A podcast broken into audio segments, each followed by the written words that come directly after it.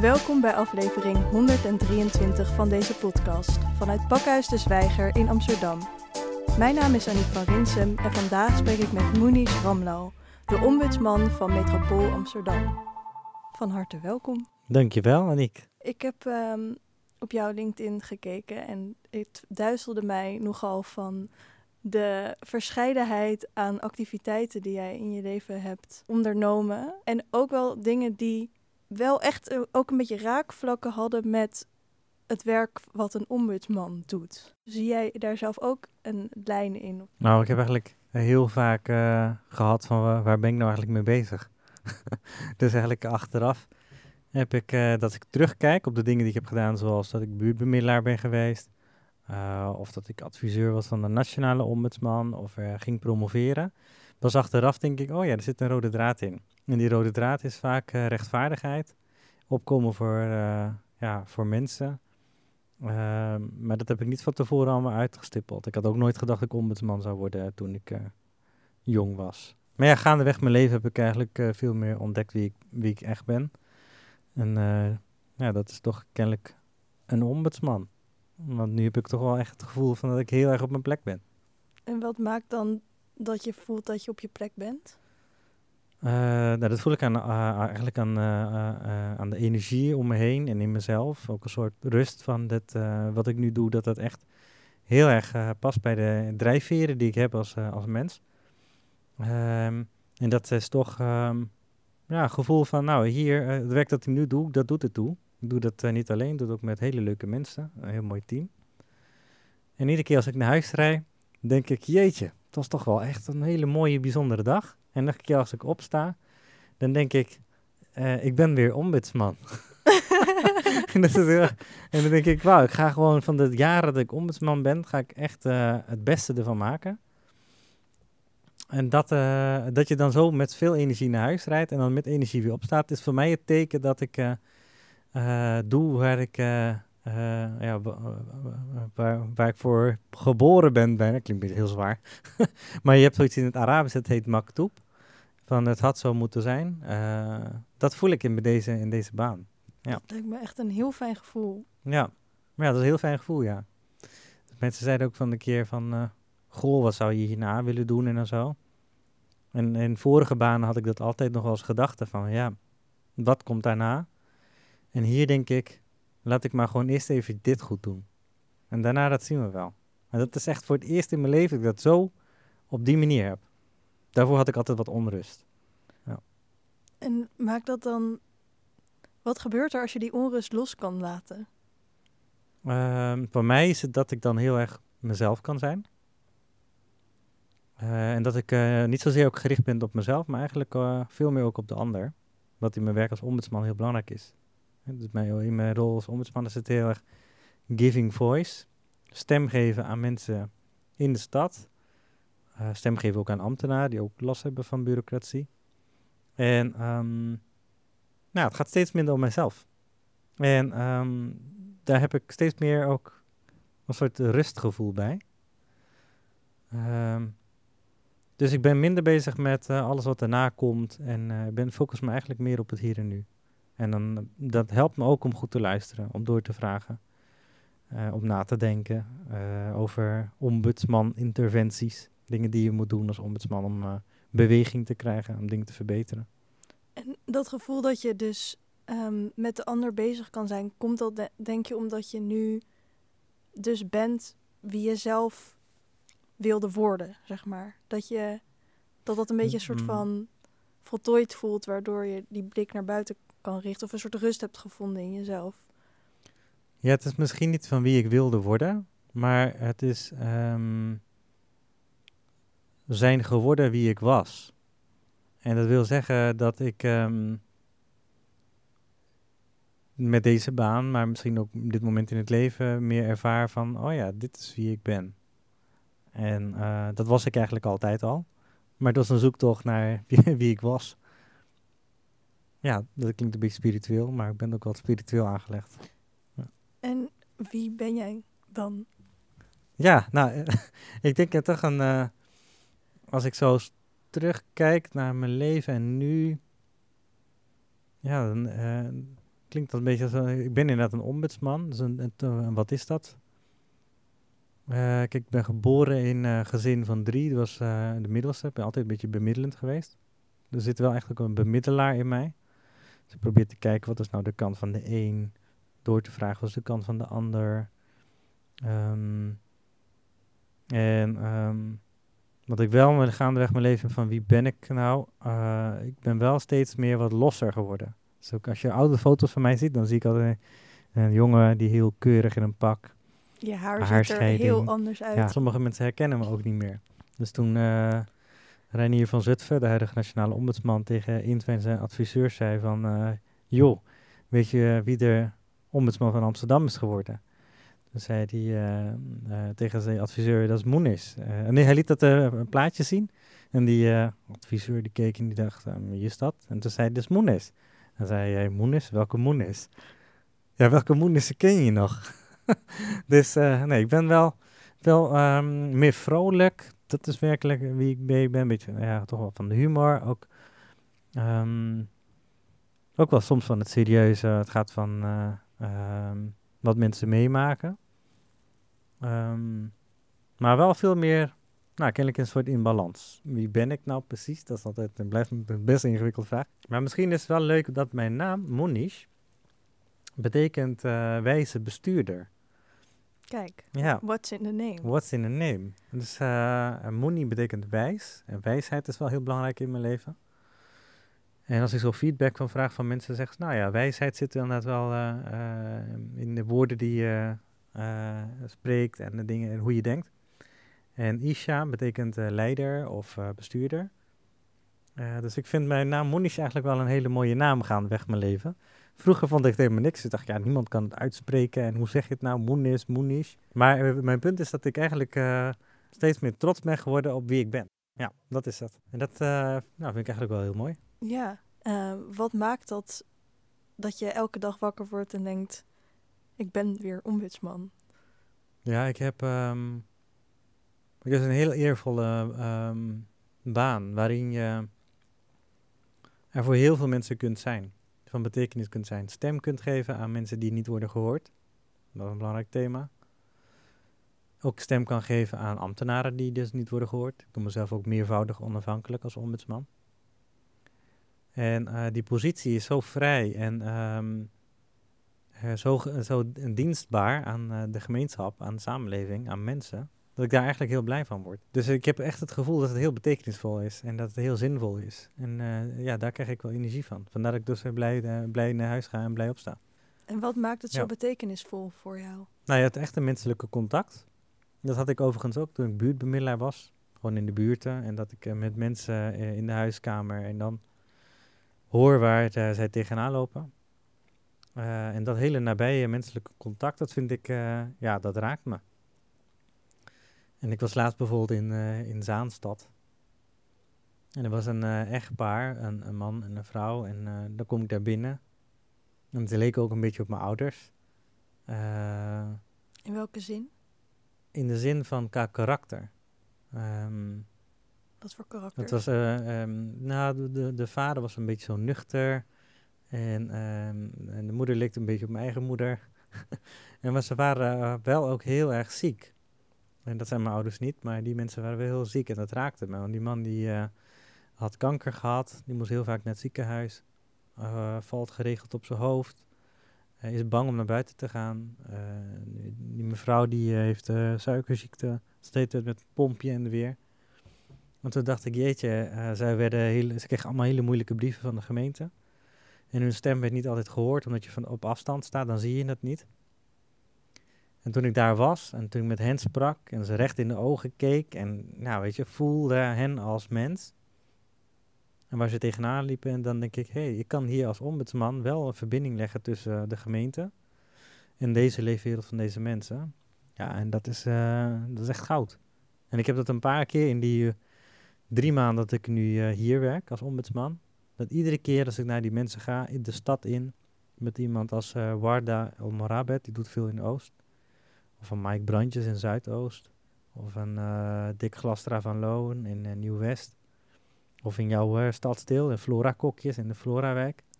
Ja, dat is, ehm, Esmeralda Jongmans. Ja, dat, vind ik, dat, dat soort contacten, die raken me heel erg. Ehm, en wat me ook raakt, want dat zijn de burgercontacten, zijn die ambtenaren en bestuurders die op hun beurt ook het goede proberen te doen, maar toch soms heel lastig vinden. En wat is dan het goede? Wordt, nu, wat ik nu ga zeggen wordt een beetje filosofisch. Kom maar Dus, door. eh, zet je gin tonic maar klaar.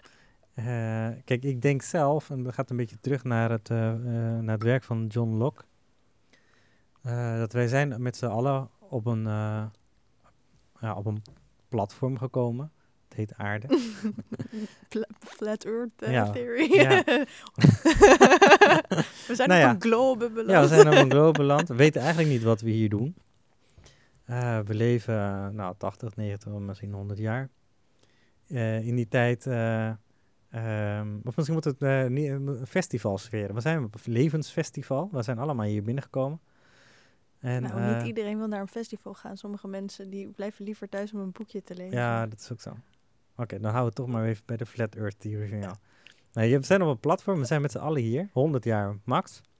We kunnen eh, daarin eh, met elkaar eh, heel veel ervaringen opdoen. En van het leven genieten. En daarbij zijn we soms uit het oog verloren dat het tijdelijk is. En dat de ehm, overheid bedacht is om het samenleven te ondersteunen. En ze hebben eigenlijk soevereine individuen. Dat gaat terug naar het idee van de verlichtingen. Dus jij hebt eh, menselijke waardigheid en je hebt behoeftes, rechten, plichten en noem maar. En ik heb dat ook. En we moeten als vreemden met elkaar wel samen kunnen leven. Nou, daar hebben we iets voor bedacht. Eh dat heet eh, rechtsstaat en, en democratie. En soms is het zo dat, die gemeen, dat we daar bij de gemeente, als je in het werk bent, publieke sector, dat je soms vergeet dat die overheid ondersteunend is aan individuen die samenleven. Wat gaat er mis daarin? Nou, ik denk dat je misschien dan mist eh, dat als je het hebt over het goede doen, dan gaat het over dienstbaarheid zijn aan, eh, aan het samenleven en aan het mens kunnen zijn. En ehm, nou, ik noem me vaak ook ombudsmens in plaats van ombudsman. En dat menselijk is voor mij wel heel belangrijk in mijn werk, omdat eh, bij de gemeente het soms heel vaak gaat over regels en wetten en beleid. En je daardoor, door die focus, uit het oog kunt verliezen dat gaat om mensen. En bijvoorbeeld dat gezin dat ik net noemde, dat kan je ook zien als een, eh, eh, als een dossier. En dat wordt En ook je vaak gedaan. Ja, en dat noemen ze in de filosofie reificatie. Dat mensen worden tot ding gemaakt, dat is ook voor Nietzsche. En eh, eigenlijk ben je als ombudsman ook aan het de-reificeren. Dat wil zeggen, je maakt mensen, je ontdingt mensen, je maakt ze weer mens. En dat doe je bijvoorbeeld door verhalen te vertellen. Eh, door te zeggen, ja, dit is geen fraudeur, dit is een eh, gezin. Het is een mevrouw, eh, heeft kinderen. En dat is denk ik heel belangrijk om te doen, omdat je daarmee realiseert dat wij op dat platform zijn. Dat we niet precies weten waarom dat zo is. En dat we wel systemen hebben bedacht om dat samenleven, dat tijdelijke bestaan hier goed vorm te geven, waardoor iedereen een prettig leven heeft, een kwalitatief goed leven heeft, op een manier zoals hij of zij dat zelf eh, zou willen. Dat is in ieder geval het ideaalbeeld. En eh, dat voor ogen houden, dus die mens voor ogen houden en eh, maat, weet je, die menselijke ehm, eh, fragiliteit en die tijdelijkheid. Ik denk dat dat heel goed is, omdat je daar, als je dat doet, dat je daardoor de publieke zaak, en dat zijn dus die mensen, goed kunt dienen. En ik denk dat eh, er ergens kennelijk iets misgaat, dat als je bijvoorbeeld je bent opgeleid als jurist of eh, bestuurskundige, dat je al heel snel hebt over de wetten, de regels, hoe bestuurt politiek en politieke partijen, maar dat is allemaal ficties. Die zijn bedacht, waarbij het het oog is verloren waar het uiteindelijk echt om gaat. Namelijk de mens en het leven. Exact. Ja. Dus dat Ja. humanisme, dus in plaats van een soort nieuw publiek eh, management, hebben we iets van nieuw public humanism nodig. Hè, dus in die overheid moet je heel steeds nadenken, waar doen we dit voor? Samenlevende mensen, bewoners, burgers. En als je dat namelijk doet, dan verandert ook iets in de manier waarop je het werk doet. En dat probeer ik als ombudsman eh, heel erg eh, bekend te maken. En dan, ehm, ja, ergens voelen mensen ook wel van, ja, dat klopt ook wel wel. Waarom zijn we dat vergeten? Ja, ja. Dat vind ik dan ook wel weer mooi om dat te horen. Ja. Je bent in je werk heel erg bezig met de verbinding eh, leggen met mensen, maar ook mensen helpen om, in het systeem om mensen de ruimte te geven om echt mens te zijn. Waar komt dat bij jou vandaan, denk je? Ik denk dat uh, een belangrijk thema in mijn leven is uh, uitgesloten worden en niet gehoord en gezien worden.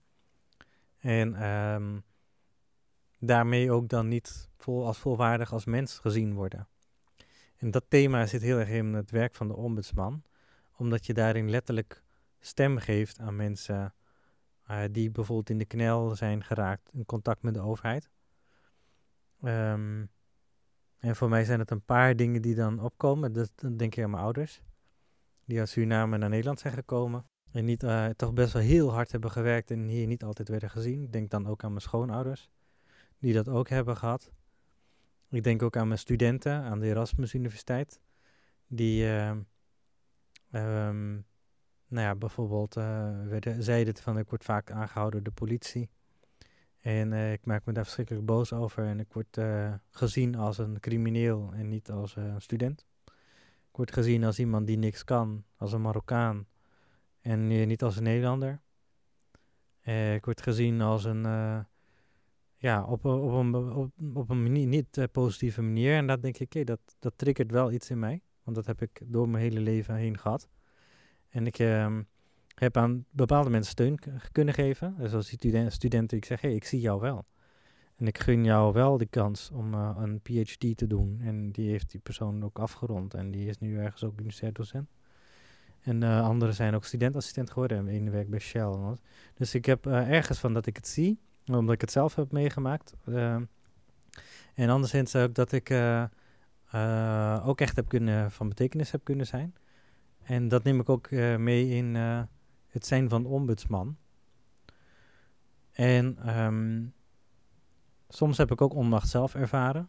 Dus het is, uh, ik heb een broer die heeft in, heel veel best wel in de problemen gezeten van, van schulden. Um, en een broertje die als ondernemer heel veel dingen heeft meegemaakt. Dus die ombudspraktijk ken ik ook echt van nabij. Het is niet een academisch iets of zo. Het is echt wat ik voel van mensen van wie ik hou. En um, ik heb zelf toen de crisis kwam in 2009, hadden mijn vrouw en ik ineens, uh, we hadden een, huis, ons huis verkocht, maar die, de verkoop ging niet door. Omdat die mevrouw die het kocht, die uh, had een BKR-code en haar, zij kreeg geen lening. En toen zaten we ineens met twee huizen. Had ik elke maand twee, twee keer hypotheek. En toen belde de, Florius, de ABN AMRO, belde mij heel vaak. Kunt u het wel betalen enzovoort. En uh, dat waren vreselijk onprettige contacten. Ik zat daar in een soort speciaal beheergroep. Dus daar werd ik ook uh, tot ding gemaakt. Namelijk een liability voor de bank. En ik heb nu nog steeds, het is al jaren geleden dat mijn huis is verkocht. maar iedere keer als ik uh, een brief krijg van Floris, dan schrikken mijn vrouw en ik daarvan. Wij zijn beide hoog opgeleid. En als, de bank... als je hoogopgeleid bent, kan je niet meer schrikken. Nou, dan denk je uh, hoogopgeleid van, nou ja, we kennen misschien uh, de, de wegen wel, ik ken wat meer netwerken, noem maar. Maar, maar dan denk ik aan, gewoon. Het, is van, het zijn gewoon dreigbrieven. Ja. Zo ga je gewoon niet met elkaar om.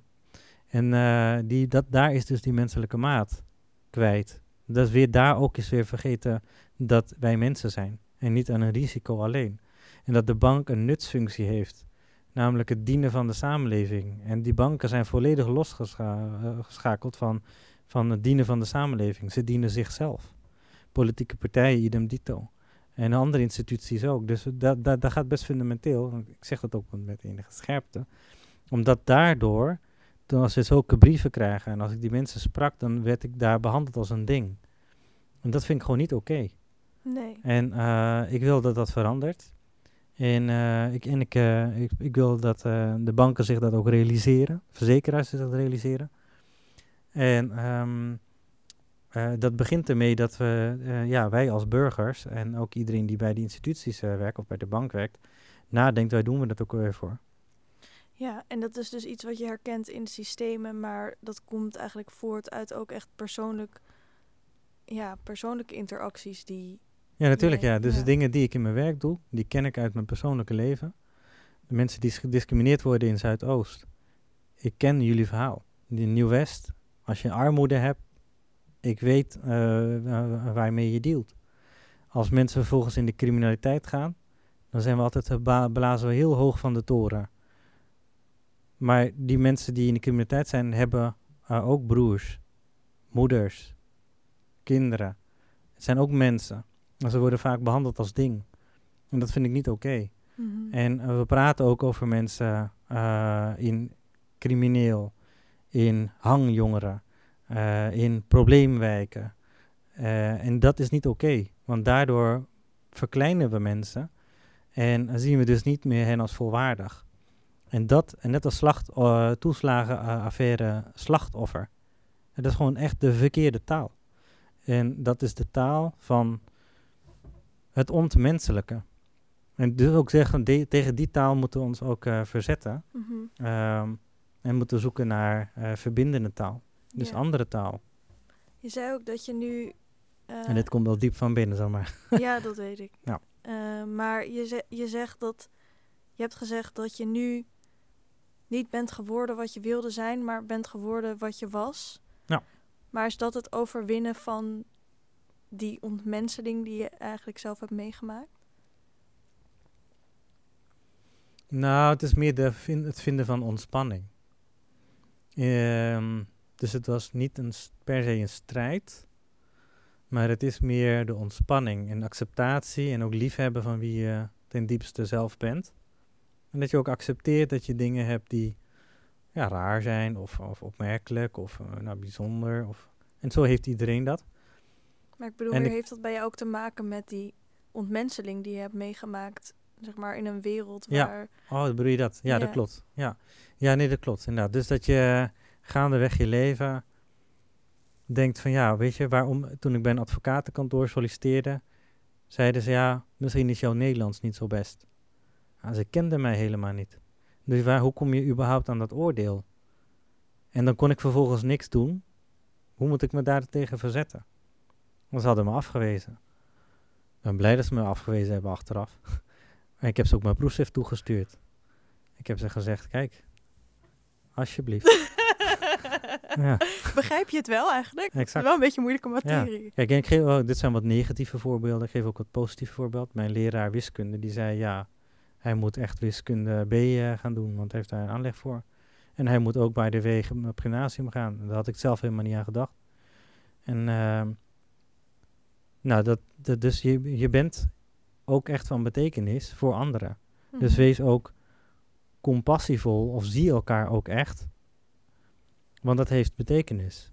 En als je daar geen verantwoordelijkheid in neemt, of te gemakkelijk oordeelt over iemand, oh die zal wel zo zijn, oh dat is zo en zo. Mhm. Ik denk dat je dan die energie die je daarmee uitspreekt, en die, en die energie waarmee je dan denkt, dat heeft gevolgen. Er zijn daadwerkelijke consequenties daarvan, van de manier waarop je denkt. En als je daarvan bewust wordt, dan word je dus ook van bewust hoe je denkt en hoe je praat. En nou, dat gun ik ons wel allemaal, want daardoor zal je dan op een gegeven moment, uh, nou, ik kan alleen voor mezelf spreken.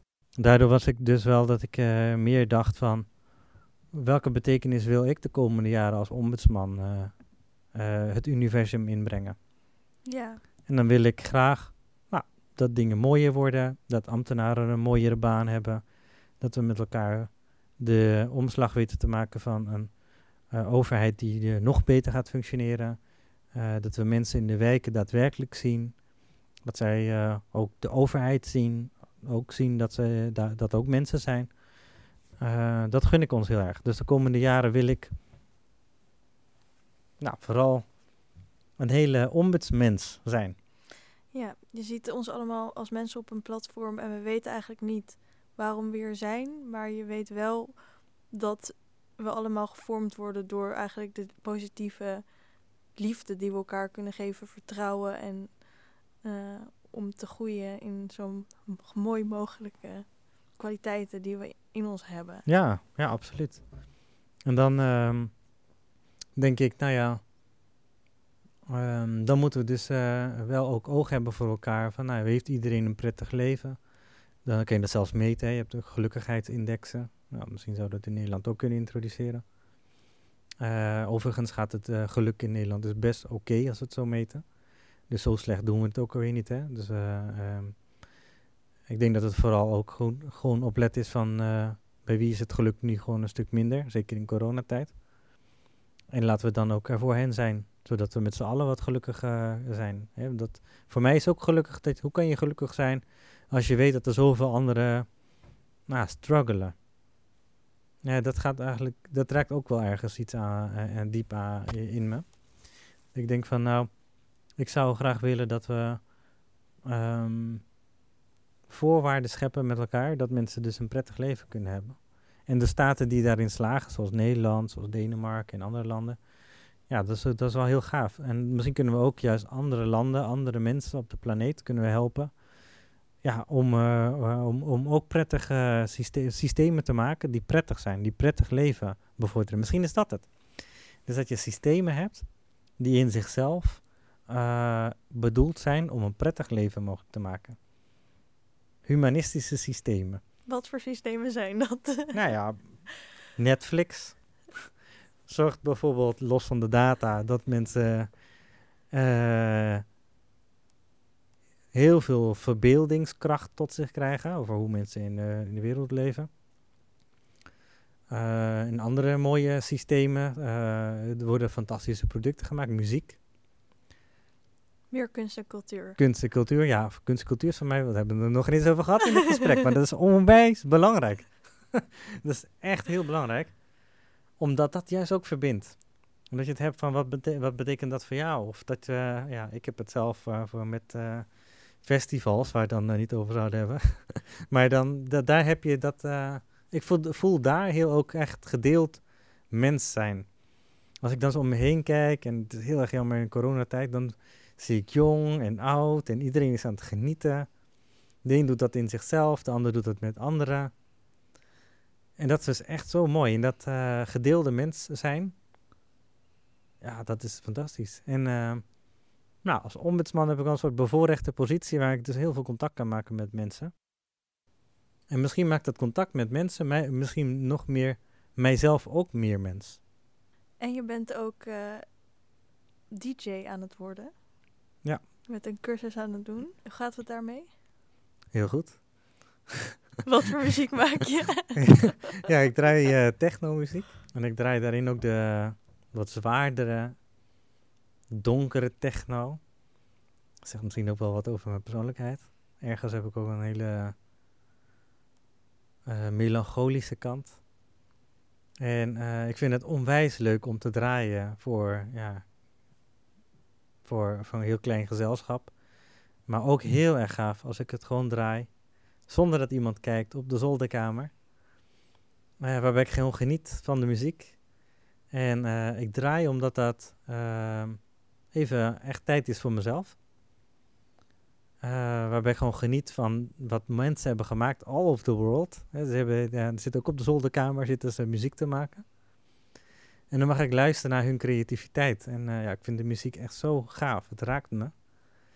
Um, en ik doe het elke vrijdag. Dan ga ik eventjes uh, naar Den Haag. Naar Andrew. En Andrew is mijn DJ-leraar. En dan heb ik met hem een koffie en dan ga ik lekker draaien. En dat is fantastisch. Geweldig. Ja. Uh, over kunst en cultuur gesproken, heb jij ook zelf samen met je vrouw Shanti Singh talktheater gemaakt? Ja, talktheater is een uh, programma. Uh, we hebben het een paar keer gedaan in een paar jaar geleden. En het is een manier om maatschappelijke onderwerpen tot leven te brengen door middel van kunst en cultuur. En ze hebben bijvoorbeeld een straatrapper als Monta, die gaat rappen over vrijheid op de straat tot aan Kim Putters die vertelt over sociale cohesie. En we brengen dus verschillende werelden ook bij elkaar. En dat is heel gaaf en dat doe ik met, met vrouwlief, Shanti, schrijfster, levensmaatje, grote inspirator, spiegel voor mij. Heeft me heel erg geholpen ook uh, om nou, te, te, te, zien wie ik ben.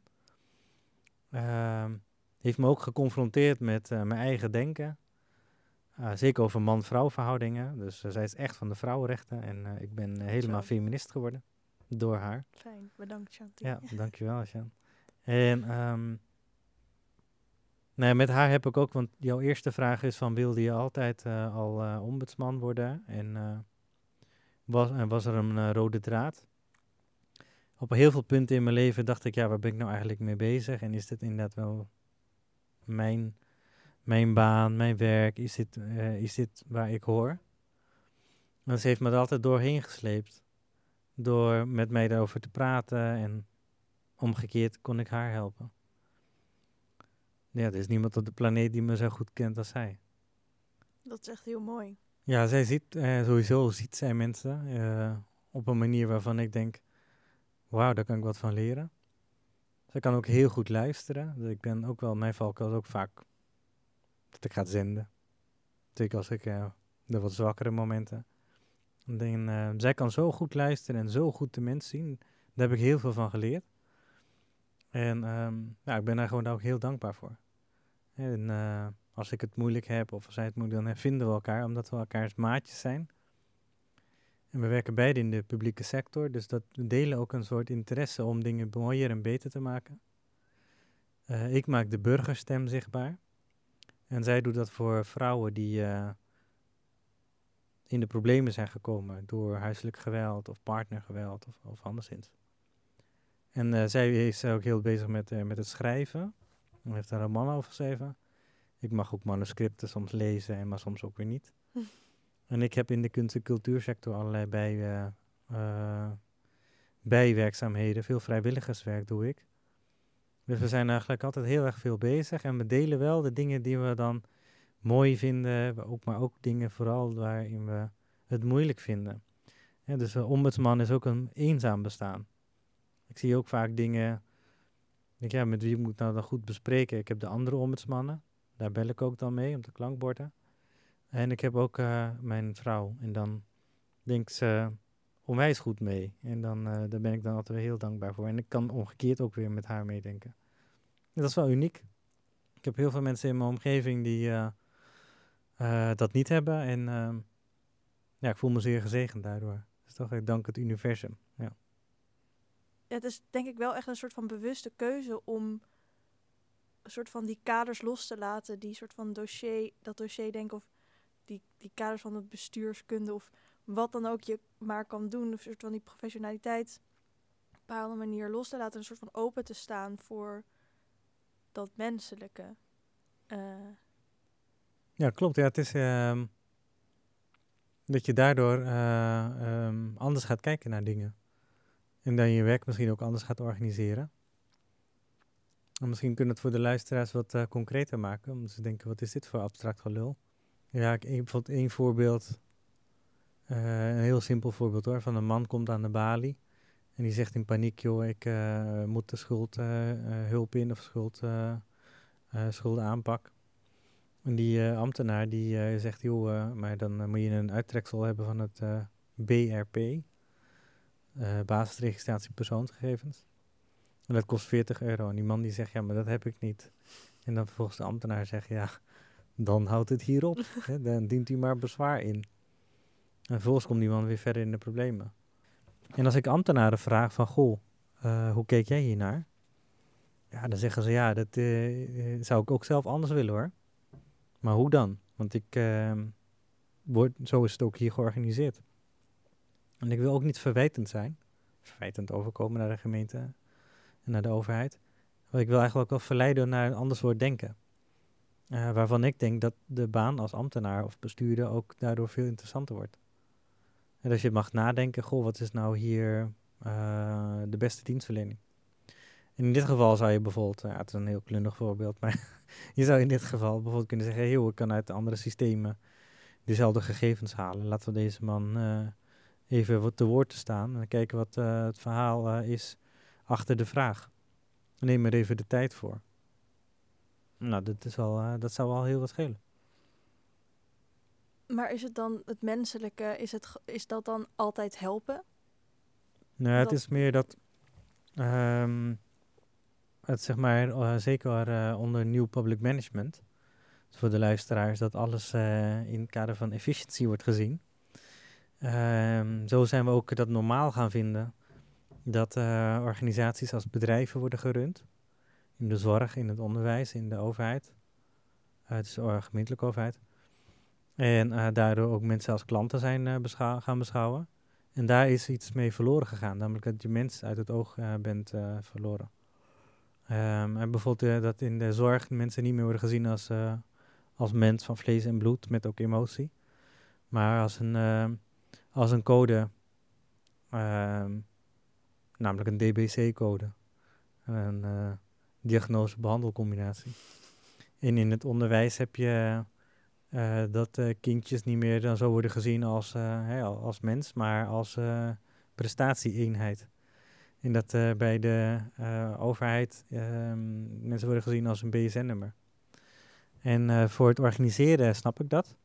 Alleen je moet je ervan bewust zijn dat daarmee ook een professionele valkuil is. En dat je dan dus uiteindelijk uit het oog verliest waar het ook alweer om ging. Het wordt dus misschien heel erg vastgehouden aan het systeem. Terwijl eigenlijk iedereen een beetje ontevreden is over dat systeem. Ja, denk het wel, ja. ja. Als je het echt uh, eerlijk vraagt aan politici, dan uh, zeggen ze ja, in mijn hart, ik, ik voel dat dit gewoon uh, niet, goed, niet goed werkt. En sterker nog, ik zie hele leuke, goede mensen die in de politiek gaan, die dan ja, daar niet per se heel gelukkig van worden. Um, en ik waardeer wel hun inzet, want ze proberen het toch. En ze gaan toch weer. Hè? Dus ik, uh, we moeten ook daar misschien moeten ze meer ook steunen. Ja, want jij zegt ook, je bent wat zijn meervoudig onafhankelijk. Meer, meervoudig onafhankelijk. Dat je ook dus voor die politici en die ambtenaren ook hun ombudsman bent. Ja, ik ben ook, ja, dat klopt. Ja, kijk, waar het er mee om gaat, is dat we uh, in de relatie burger-overheid, dat er meer begrip komt over en weer. Ik ben een soort relatietherapeut. dus ik wil ervoor zorgen dat er begrip over en weer komt. En de laatste tijd heb je toch wel heel vaak dat we dan schelden op politici. Um, ja, en je ziet eigenlijk van, jij wil zo graag het beste voor, voor die en jij wil zo graag het beste voor die. Exact. En voor, Ik zeg, burger en overheid uh, moeten met elkaar verder. Maar uh, ze hebben vaak uh, wat ineffectieve manieren van communiceren. wat uiteindelijk leidt tot stereotypering van over, over en weer. De burger vindt de overheid stadje zakkenvullers. De overheid vindt de burger allemaal fraudeurs. Kan je niet vertrouwen, moeten we wel controleren. En dat leidt tot een negatieve spiraal. En die negatieve spiraal die moeten we doorbreken. Want uiteindelijk uh, dalen we elk jaar een paar puntjes op de High Trust uh, Index. Uh, van sterke instituten, zoals sterke rechtspraak, sterk onderwijs, et cetera. En als we zo doorgaan zoals we nu doorgaan, ja, dan verzwakt, de, verzwakt ons land. En um, ik denk dat we dat allemaal wel een beetje voelen. Hè, dus nu met corona zie je dat de zorg, we hebben minste, geloof ik, minste IC-bedden relatief. Er hoeft maar iets te gebeuren en dan er bevat een blaadje en de NS rijdt niet meer. Um, dus we hebben het ook een beetje laten gaan lang. En als we nu kijken naar de politiek, dan zie je ook wel, nou niet altijd een heel even fraai beeld. En ik, ik hoop dat we in staat zijn om weer als samenlevende mensen, als gemeenschap, um, dat we elkaar de uh, hand uh, geven en dat we zeggen we willen er een mooi land van maken. Dus we gaan investeren in een hele goede, um, een hele goede uh, basisvoorwaarden waarin we een prettig leven met elkaar kunnen hebben. Dus dat wil zeggen ja toch goede, goed onderwijs, goede zorg, goede basisvoorzieningen, een sterke rechtspraak, en dat zijn een beetje dingen die wel vaak worden gezegd, maar we moeten er ook wel dan naar handelen. Hè? Dus dan betekent ook niet alleen maar geld naar, de, naar de zorg, maar betekent ook misschien oprechte aandacht. Misschien is dat het. Um, en dan samen puzzelen, wat, hoe kunnen we de dingen beter maken in Nederland. Is het dan misschien ja. als je minder efficiënt bent of die efficiëntie drift loslaat als overheid, of dat, er, dat je dan dat dat het is en dat je dan misschien ook wel efficiënter wordt als je gewoon de tijd neemt voor elkaar? Misschien raakt dat ook weer toch aan die persoonlijkheid van mijzelf. Dat, dat, dat wat ik vaak in mijn leven heb gehad, dat ik denk, ik word niet gezien. Dat raakt me kennelijk dus ook in heel veel mensen in Nederland die datzelfde gevoel hebben, dat ze niet worden gezien.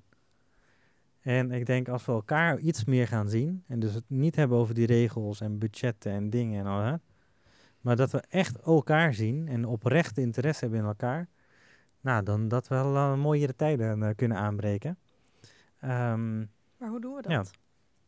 Nou, dat is een hele goede vraag. ja. Nou, je begint ook gewoon met te doen. Er zijn hele mooie initiatieven.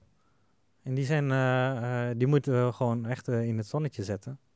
Ik, ik ben ook een beetje aan het denken over burgerberaden. Ja. als ik jou zo hoor. Heb je daar... Alex Brenninkmeijer heeft toen laatst met een groep Amsterdammers gelood. Het hebben gehad over klimaat en over duurzaamheid. Nou, dat vind ik een heel goed initiatief. Ik zeg Maaike Klip, die heeft het over de begripvolle ambtenaar. Dat vind ik een heel mooi positief voorbeeld.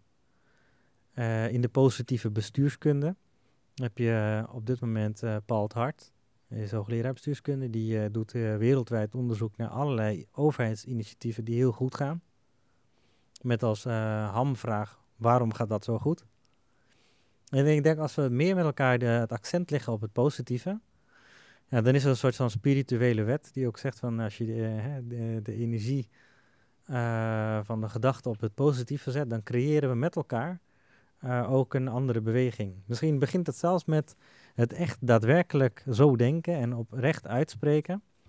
En ik denk dat er dan wel een soort beweging eh, op gang kan komen. Dus jij gelooft Ja, er wel in? dat is eigenlijk wel het is een beetje wat Obama zegt, yes we can. ja, maar dan is het eigenlijk van de Nederlandse versie van laten ja, we, met kunnen elkaar... het. Nee. Ja, we kunnen het. Ja, of laten we met elkaar eh, hoopvol zijn. En zeker ook in deze tijden van corona, je hoeft de krant maar op te slaan, weet je, dan iedereen is dan ook, ja, er is zoveel angst om ons heen. Misschien worden we allemaal verlamd door de hoeveelheid angst die we elkaar aandoen. Het is ook niet zo makkelijk ik, om eh, tussen in die angst of dat misschien ook wantrouwen of die, dat pessimisme of misschien niet eens pessimisme of wantrouwen, maar een soort van eh, efficiënt willen zijn. Wat, wat, maar toch om dan te zeggen, ondanks dat het begrijpelijk is, kan het ook echt wel anders en ga ik daar gewoon helemaal voor. Hoe, hoe kijk jij daarnaar? Eh, laat ik vooropstellen, de, ik geloof niet dat er kwade opzet is eh, om, om mensen gevangen te zetten in het systeem. De meeste mensen die bij het openbaar bestuur werken, ja, die zijn, dat zijn echt de hele eh, mensen die eh, iets maatschappelijks betekenisvol willen doen. Ja, zij zitten Wat- ook gevangen in dat, in dat systeem. Exact. Ja. En wat, ehm, kijk, het, en het systeem op zichzelf is ook niet slecht. Het is alleen dat we onze gerichtheid niet moeten hebben op het systeem. Maar het systeem is een, een middel. Dus regels, wetten helpen ons. Dus regels zijn zo, niet zozeer zelf alleen het probleem. Maar wel op het moment dat je alleen maar regels volgt en niet meer nadenkt over wat de bedoeling was. Ehm, en dat, dat vind ik ook dan de slechte juristen. Die kijken dus alleen naar de regels. En de goede juristen, die kijken naar ook wat was de bedoeling hiervan. En een voorbeeld, eh, in de, hoe we het hebben geregeld met eh, bepaalde eh, aanvragen voor een uitkering, is dat de ambtenaar moet vragen naar tien formulieren van ontvangen inkomen. En de bedoeling daarvan is dat je een beeld kunt krijgen van het inkomen dat iemand geniet. Dus als eh, een ambtenaar zegt, ja, eh, ik heb op mijn script staan dat ik tien formulieren moet hebben. En als het er negen zijn, dan kan ik u niet eh, de dienstverlening geven. Dan heb je dus de afslag gemist. Dan heb je namelijk ah, gemist wat het hogere doel is. En dus wat je dus moet hebben, is dat je steeds nadenkt, wat was de bedoeling hiervan? En dat je ook nadenkt over, eh, ja, iemand heeft een bepaald verhaal en dat je dat goed weegt. En als je dus heel cheapy organiseert binnen de overheid, wat we de afgelopen jaren hebben gedaan, eh, dan krijg je mensen die steeds minder deskundigheid hebben. eh, als het gaat om de menskant. Wel deskundig zijn op bijvoorbeeld over die regels, maar dan echt al die, dat tien formulieren moeten zijn. En dat het denkvermogen daardoor dus minder wordt. En dat is niet eh, omdat dat kwade opzet is, maar dat is wel iets wat gebeurt en waar we dus alert op moeten zijn. En we moeten die lui dus ook wel ruimte geven in de, eh, in de uitvoering eh, om weer professional te worden. Ja. Je ziet hetzelfde bij leraren, je ziet hetzelfde bij verpleegkundigen. Dus de leraar zegt, ik ben hele tijd bezig met, met verantwoording, omdat wij worden gefinancierd per leerling. De, in, de, in de zorg heb je ook, wij worden gefinancierd per, per bepaalde operatie. En dan krijg je dus dat er een fixatie is op die operatie, fixatie op eh, het afleveren van een student. eh, en dat je uit het oog verliest wat ook weer de bedoeling was. Namelijk, nou, Ik vind het ook mooi dat je, dat je zegt, de ruimte geven om weer professional te zijn. Ja, Want ik denk dat het ook vaak juist eh, dat professionaliteit vaak wordt gezien als een excuus om dus aan die regels vast te houden van. Want het is ook vaak professioneel om rationeel te zijn in plaats van emotioneel. Maar juist om dus dat woord professional zijn te reclaimen van een professional is juist iemand die op elk moment een inschatting zelf kan maken aan de hand van de professionaliteit die die persoon heeft. ja, ja exact. exact. En dat betekent dat als we dit willen, dat we dus ook iets moeten doen aan de manier waarop eh, eh, onderwijs, zorg, eh, gemeente is gefinancierd. Dus hoe de financieringsmodellen in elkaar zitten. En ik denk dat het ook op het moment dat je wetgeving maakt, en je gaat vervolgens kijken naar hoe wordt die uitgevoerd, dat je dan niet alleen maar met de econometristen praat, met een eh, P maal Q benadering. Wat wil zeggen van eh, we doen het volgens deze blu- blueprint, deze blauwprint. Of zeggen blue, blueprint, Blauwdruk, blauwdruk. En ehm, met zoveel uren, maar dat je dan ook nadenkt, ja, misschien moeten we het niet gewoon per, eh, per afgeleverd product financieren, maar dat we geven gewoon lump sum. Dus we zeggen eh, een, een groot bedrag, eh, beste zorginstelling, dit is een groot bedrag, maar we vertrouwen op uw professionaliteit. En ehm, eh, die zorginstelling gaat dan vervolgens zelf goed nadenken wat is de best mogelijke manier om die zorg eh, te leveren aan mensen. En ik denk dat dat op die manier doen, dat eh, dan veel meer de mens, de patiënt centraal komt te staan. En dat professionals ook veel meer hun professional vak kunnen uitoefenen in plaats van steeds maar een klein deeltje van het grotere geheel. Waarbij uiteindelijk de uitkomst is, huiselijk geweld is er nog steeds, de jongere heeft nog steeds schulden. Dus ik denk dat we heel veel doen en heel cirkels vaak optuigen, waarbij het uiteindelijke effect of de daadwerkelijke effecten ehm, niet optreden. En als we optreden, we ook niet onderzoeken. We doen allemaal van alles en we doen heel veel, maar of dat nou echt zinvol is, dat, vragen eh, dat vraag ik me echt af. En dat is niet om, eh, om lelijk te doen, maar dat is omdat ik het graag mooier wil maken. En ehm, ik denk dat veel professionals dat ook voelen en zitten ook vaak met de handen in het haar. Hoe kunnen we dat nou veranderen? Want dat, is, eh, dat, dat blijft een ingewikkelde vraag. Maar goed, wat ingewikkeld is, moet je ontwikkelen, heb ik geleerd. En eh, ik denk dat het ook daarbij is, gewoon doen en uitproberen. En laten we dan met elkaar dat gesprek voeren. Niet vanuit de verdediging, maar vanuit met elkaar kijken hoe kunnen we dat beter maken. Want we dienen allemaal het publieke belang. En op welke manier doe jij dat? Nou, probeer in ieder geval de openheid van gesprek te hebben. En bijvoorbeeld dat ik, eh, als het gaat over dat zorgvoorbeeld, dat ik dan eh, ga praten met de, de zorgverleners eh, in Amsterdam. Dat ik de gemeente en dan nodig ze uit voor een gesprek. En dan ehm, zorg ik ervoor dat er ook zo'n sfeer is dat mensen een echt gesprek hebben. Want daarmee bedoel ik dat je krijgt heel vaak heel veel strategisch gedrag. Mensen, eh, zeker als er een beetje spanning op zit, het gaat over geld en krijg je nou wel geld of niet, wat moet ik nou zeggen? En is het dan ook de openhartigheid van het gesprek? Nou, die, eh, die probeer ik zoveel mogelijk in de gaten te houden. Dus ik ben eigenlijk een gespreksfacilitator. Eh, om ervoor te zorgen dat mensen zoveel mogelijk echt zeggen wat ze op hun leven hebben. En dat je vervolgens dat ook van elkaar weet. En dat je dan ook met elkaar kunt nadenken van ja, we willen ook niet alleen maar de meest efficiënte zorg in onze stad. Maar we willen dat eh, de zorginhoud eh, leidend is. Oh, als, als dat de zorginhoud leidend is en de mens is leidend, wat betekent dat dan voor hoe wij met elkaar praten en wat we moeten organiseren? Laten we maar gewoon ook uitspreken naar elkaar van joh, ik, ik merk dat eh, in het gesprek je vooral het hebt over de randvoorwaarden, namelijk geld. En ik denk dat het goed is om het te hebben over waar we het voor doen. En dat moeten we denk ik in het openbaar bestuur ook doen. Dat we het nou hebben, dat het hebben over niet wat mijn partij vindt of wat ik vind of wat die anderen vinden, maar dat we nadenken over wat, hoe zorgen we dat ervoor dat er zo'n publieke ruimte is waarin mensen prettig kunnen leven. En op een of andere manier verliezen we dat dus uit beeld. Dat is een soort professionele amnesie. Hè, dat is een vergetel, eh, vergetelheid. En wat zit er in jou dat je dat doorhebt? Ja, misschien is het een radar voor, eh, voor nepheid.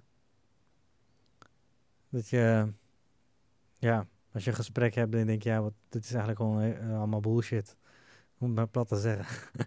en daar eh, heb je het allemaal over, ja, allemaal ge, eh, gewiekste taal, waarin eh, van alles wordt verhuld. Mensen niet eigenlijk oprecht zeggen wat ze eigenlijk echt vinden.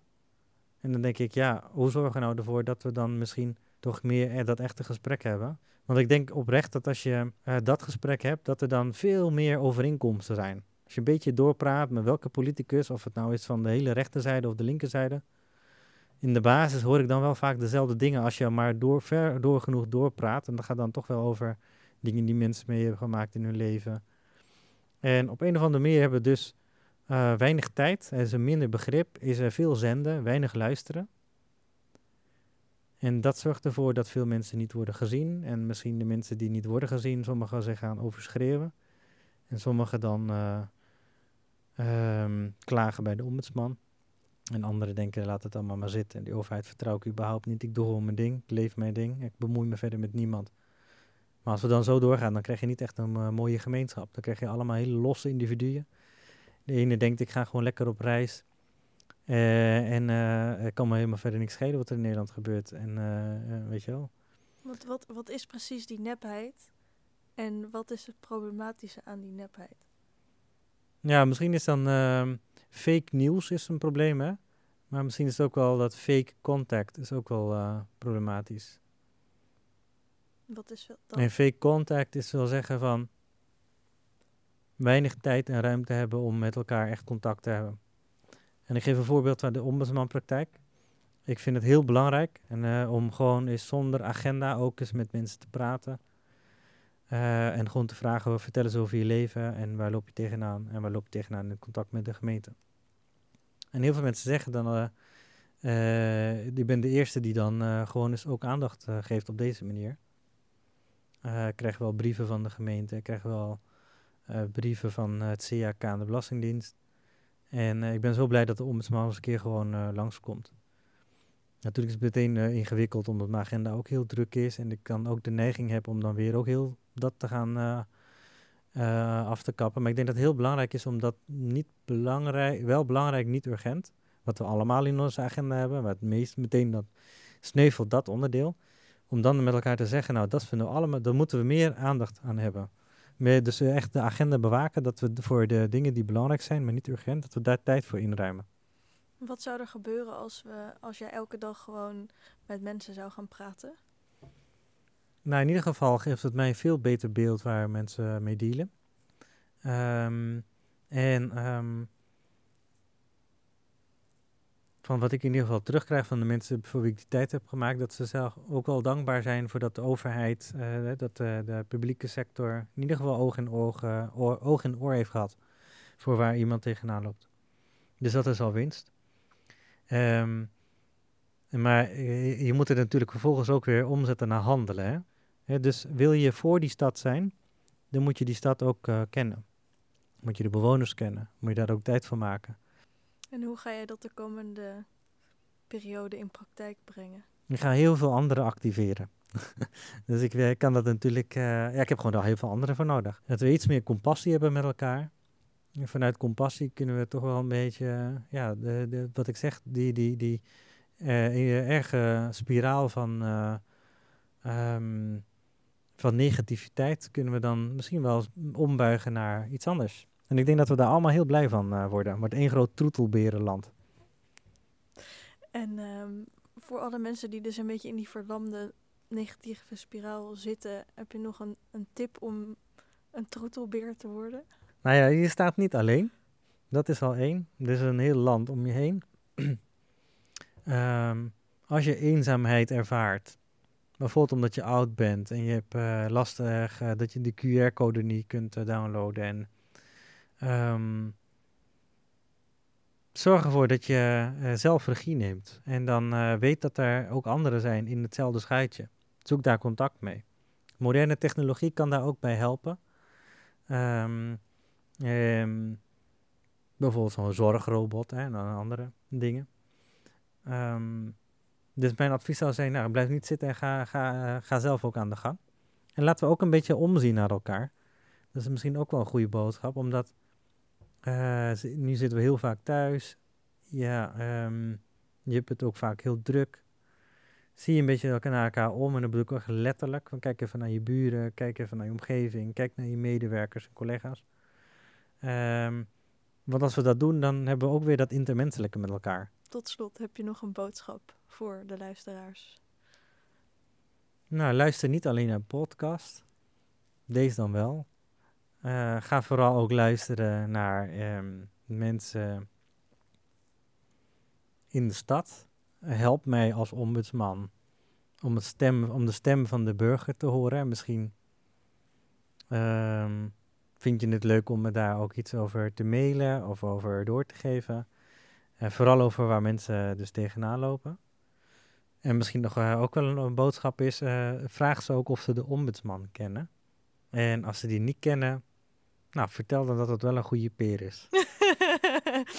Heel veel dank, Moenies Ramlal. Dankjewel, Annik. Beste luisteraars, dit was aflevering 123 van de podcastserie van Pakhuis de Zwijger.